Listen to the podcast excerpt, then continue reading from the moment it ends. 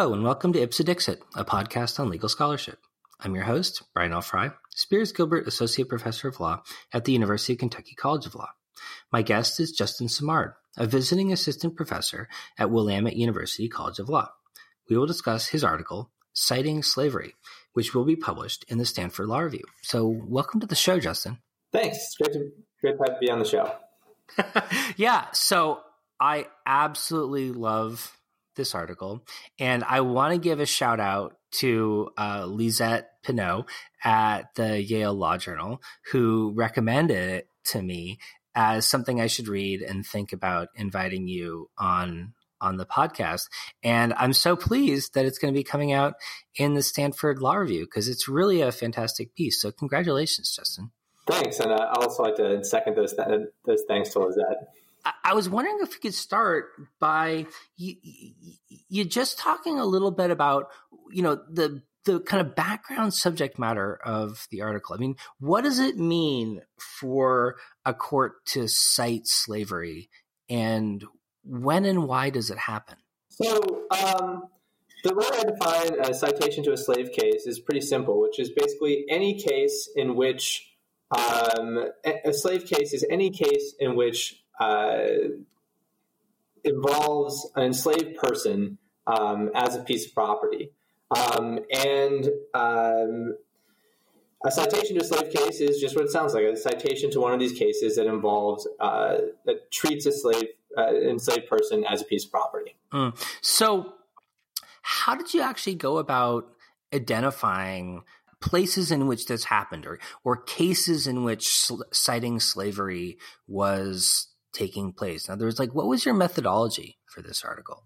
Sure. So, um, you know, I'm normally a historian working the archives and stuff, and I thought this project would be a little easier to do, but it turned out to be actually really difficult because there's a lot more of these citations uh, than I expected to find.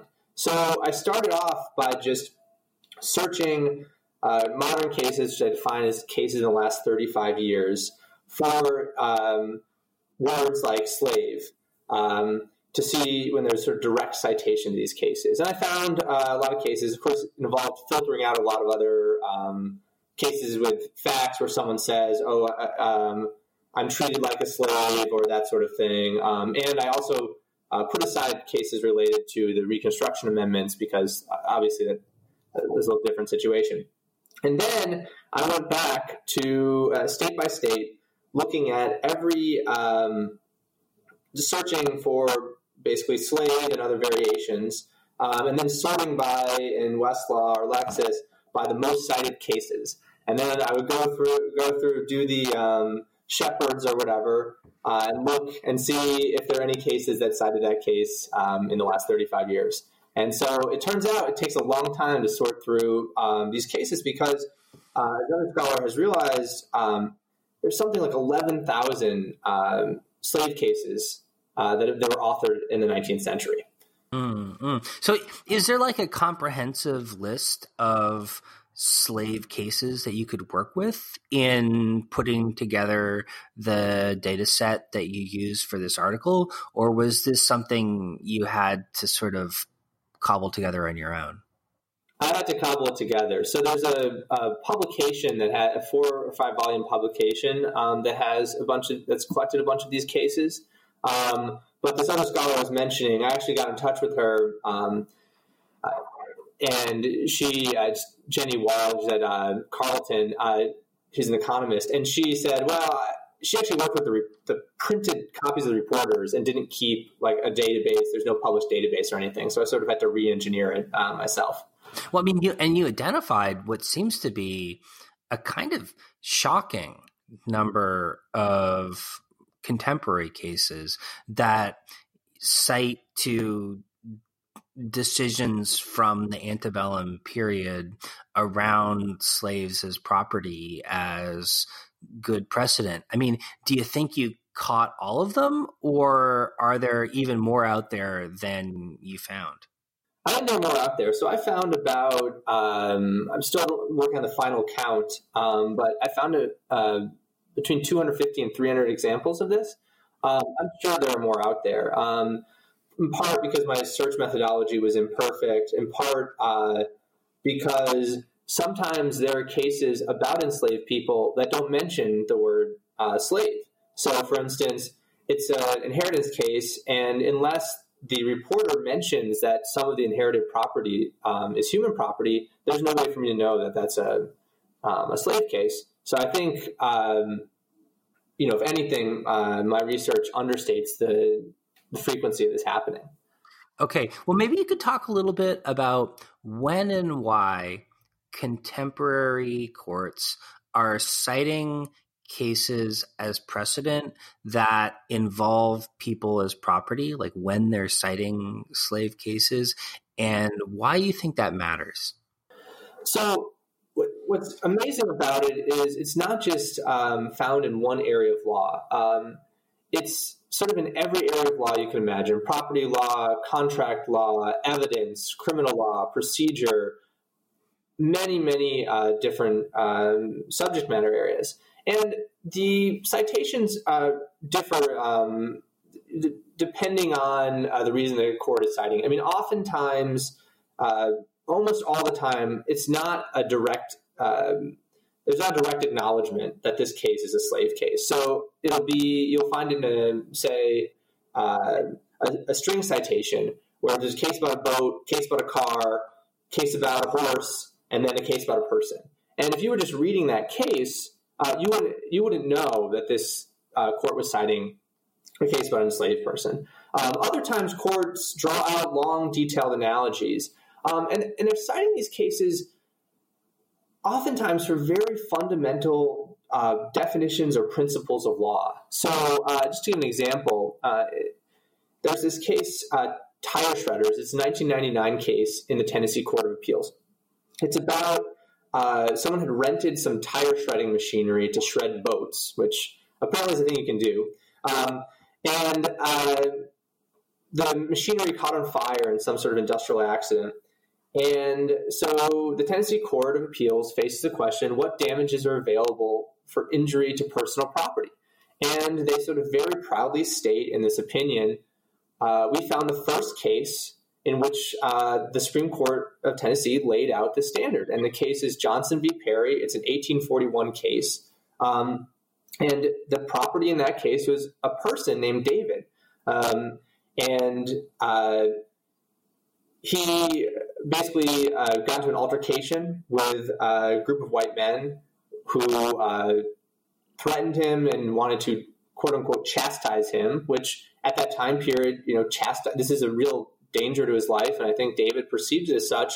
He uh, fled this group of men, jumped off this four foot tall precipice uh, into a creek to try to um, escape, and ended up uh, severely injuring his leg. And of course, he has no right to recover uh, from this injury, but his owner sues this group of men for um, damages. And then in that case, the Tennessee Court of Appeals sort of lays out what damages are available um, and, uh, you know, 1999, the Tennessee Court of Appeals cites it um, just because this is where, you know, the first case um, that really establishes this rule in Tennessee. Mm, mm. So, a distinction you draw in your piece, which I thought was really kind of interesting and powerful and kind of perspective changing in a sense, was between the quote unquote law of slavery and the sort of general law. And what was surprising to me initially, but probably shouldn't have been, was the extent to which so many of the slave slave cases are not really kind of formally about the law of slavery, but seem to have been about the general law. I mean, I wonder if you could sort of talk about that a little bit about why you think that matters. Right. Um, so, it actually, um, in some of my other uh, purely historical work, I write about uh, how the role that lawyers play in um, sustaining the slave based economy.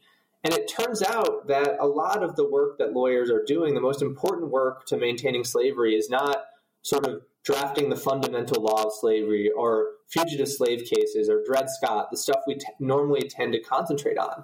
Mostly what they're doing is greasing the wheels of commerce. And the tools that um, Northern lawyers apply to uh, cases about normal forms of property are perfectly um, useful to Southern lawyers um, and some Northern lawyers who are working with uh, slave commerce. And as a lot of other uh, historians uh, have realized, uh, this commercial aspect of slavery is really important to making it a, um, uh, to having made it a sustainable institution. Um, and so part of what my work seeks to do is to widen lawyers' perspective to realize that uh, this co- commercial work is just as vital to uh, slavery as the Fugitive Slave Act.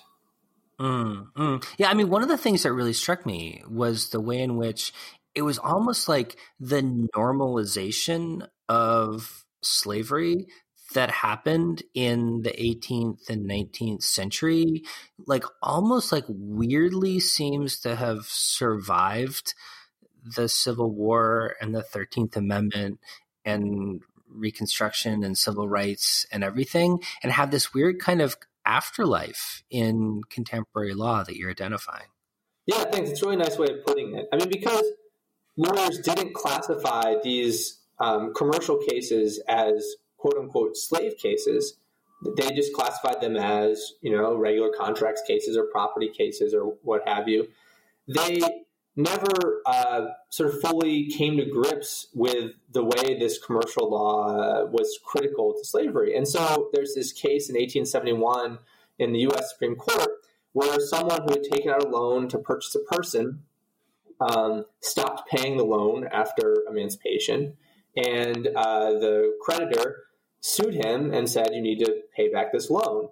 Um, and the Supreme Court held essentially that yes, he did, and uh, they acknowledged a little bit uh, that the the society that they uh, within which this loan uh, was made had totally changed, but yet they weren't willing to reflect that in their opinion. They said, "Look, this is just um, this is just like railroad script that is no longer valuable." right? So just because this form of property doesn't exist anymore, it, contracts are contracts, and part of uh, right that, that, that, failure of transitional justice, I think, is still with us today, and not only um, in these direct citation of slave cases, but more generally, I think um, the legal profession needs to grapple with the the role it played in um, you know this this tragic history. Yeah. Yeah. Well, so you identify multiple reasons why this is a problem, but I want to kind of take them seriatim, as it were. And, and, and so, you know, one of the things you point out is that there are sort of like kind of formal legal reasons why citing slave cases might be a problem, might be a mistake, might not sort of properly be doing the work that courts want them to do, or might not reflect the meaning that courts think that they do. Why do you think that is? I mean, from a sort of formal perspective, why should courts and lawyers avoid citing to slave cases? Right. Well, so a first major reason is it's these cases have all been abrogated, at least in part, by the Thirteenth Amendment. Right. Arguably, if we were to have these, if these cases were before the court again now, um, the enslaved people would need to be party to the cases, right? So that you know, set that aside because that, that sort of um, you know, clouds all of these cases. But also, um, there's it's unclear precedent. So in any case, it's unclear uh, whether this case should be treated as um, an example of if the, the enslaved person in the case should be treated as a, a property or person. So this comes up, say, in slave hiring cases. Are those uh, cases uh, relevant for um, you know hiring out of you know animals? I mean, some courts have cited them like that, or are they cases uh, for employment law? Um, and and some courts have cited them like that. And so uh, that that uh, you know is makes these unclear. And if you don't recognize their slave cases, you're going to miss that. And the second um, major problem, I think, is one of the reasons we lie in cases is because we trust that the prior court's reasoning. But, um, you know, courts in these, especially later in the 19th century, are really part of the infrastructure that's trying to hold on to slavery as the abolition movement is growing. So, how much can we trust that these white men who benefited from the practice themselves and oftentimes or um, went on to play important roles in Confederate government were not just manipulating rules, manipulating holdings to get to what they wanted, uh, sort of motivated reasoning to get what they wanted. And finally, um, these cases grew out of a slave regime uh, and have to be differentiated from them in some way. And I, I think courts almost all the time don't even attempt to differentiate and sort these out. Like how um, how can you really separate a slave commerce case um, from this white supremacist regime? Um, and uh, I'm not sure, I mean, and, but I certainly know that it would take more than just citing this case in the string citation. Yeah, I mean, so one of the things that really struck me about your article was the way that like you point out how courts cite to these slave cases as if they're just property cases or just commercial law cases, but don't acknowledge the fact that the ideology of slavery suffuses the decision making process. And so, like, in a sense, it's like they aren't good precedent because they're they're like tainted by the desire to normalize slavery. Right. I mean, you know, if you read these opinions carefully, there's all sorts of uh, you know uh, offensive assumptions, um, ra- racist language. Um, you know, it's just very clear that they're steeped in a white uh, a white supremacist regime, and how you separate that out uh, from the the rule of the case, I, I'm not sure. Yeah. Yeah. Okay. Well, so like you not only point to this sort of formal problem, but you, you also talk about a sort of normative problem in citing to and sort of um, recognizing these slave cases as as precedent and as binding.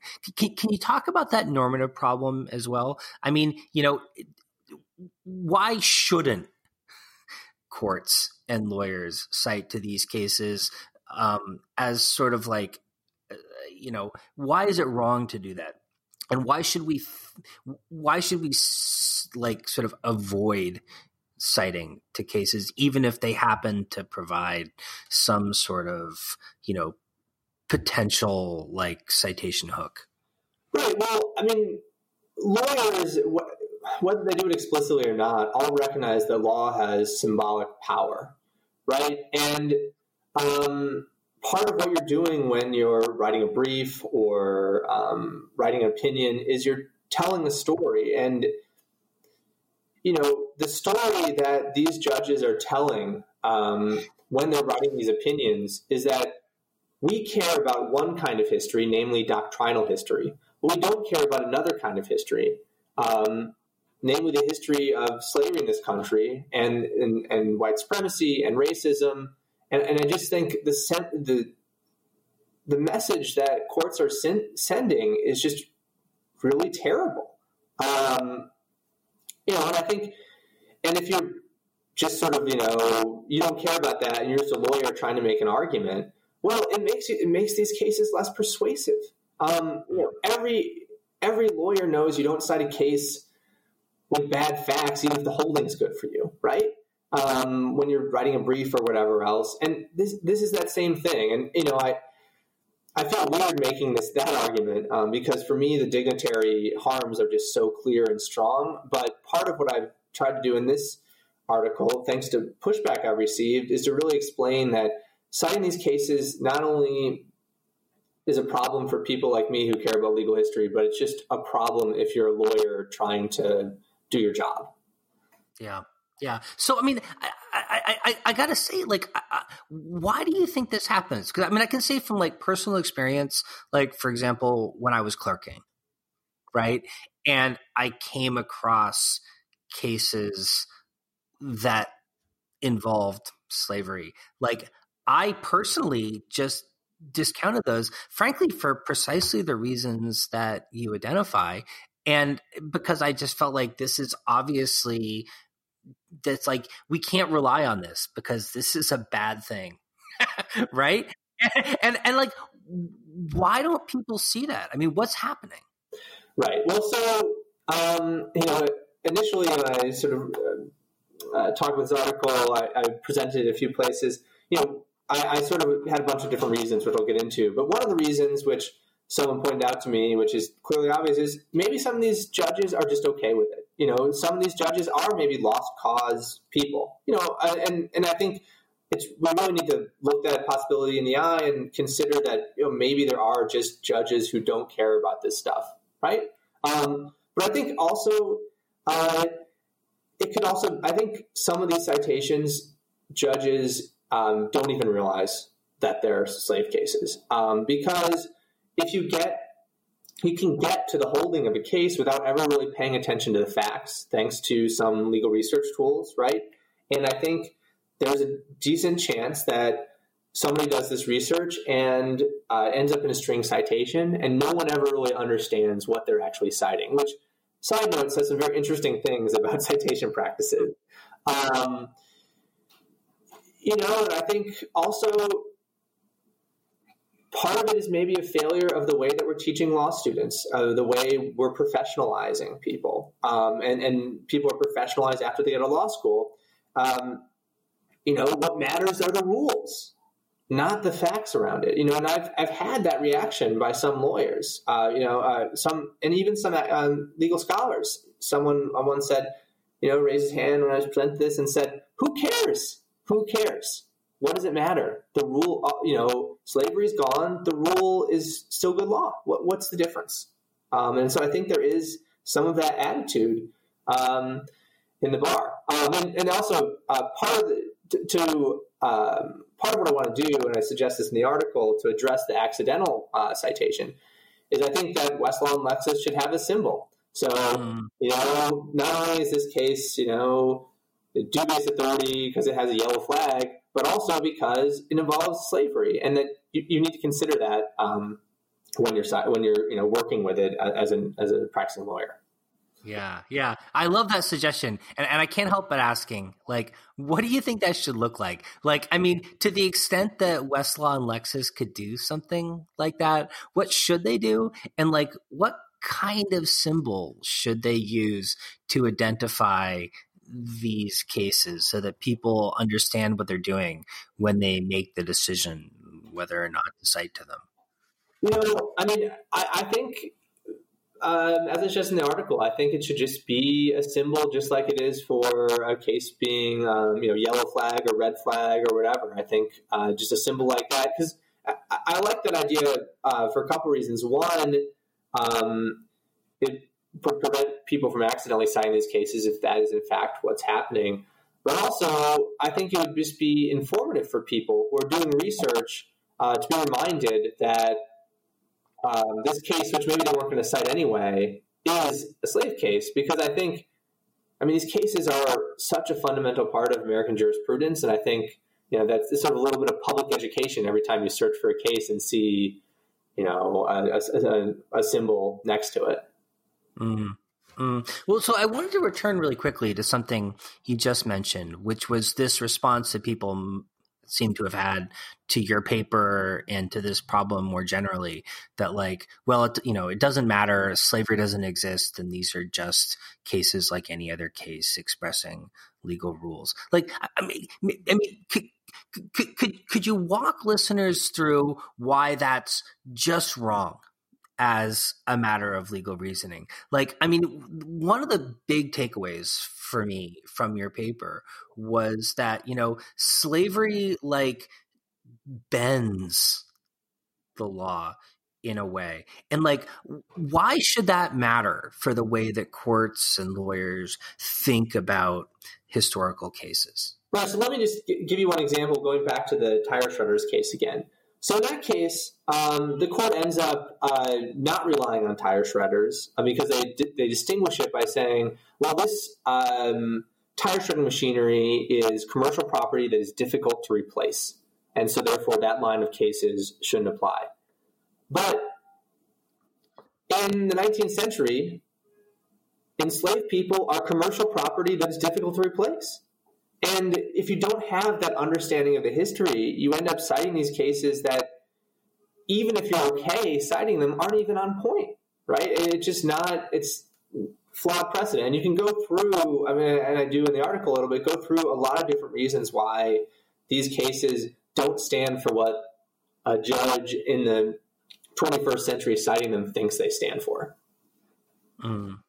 Mm, mm. Yeah, no, ab- ab- absolutely. And I, I mean, for me, that's just it, after you say it, it's so clear, and yet I think it's so easy for people to miss that reality that, in a sense, we don't fully understand the context surrounding those cases anymore because they were so embedded in the ideology of slavery, kind of over determining what the judges deciding them were thinking and doing.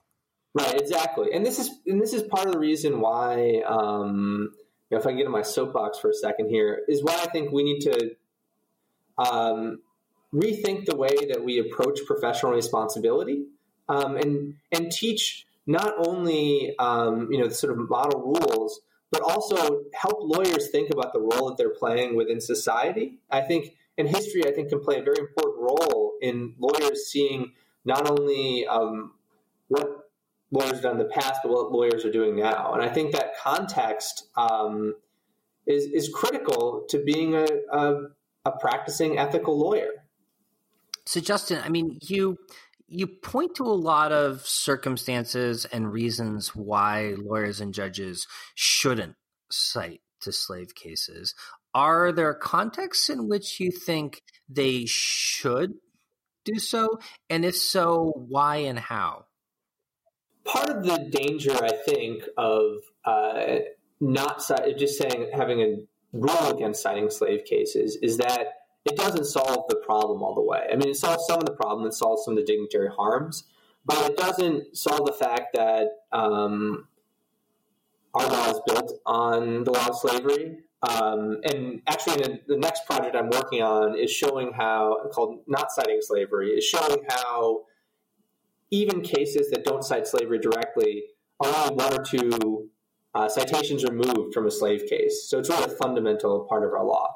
Um, but as far as how a judge can approach uh, these cases, there actually have been a few judges who I think um, have done a good job recognizing the context of the case, or at least started to move in that direction.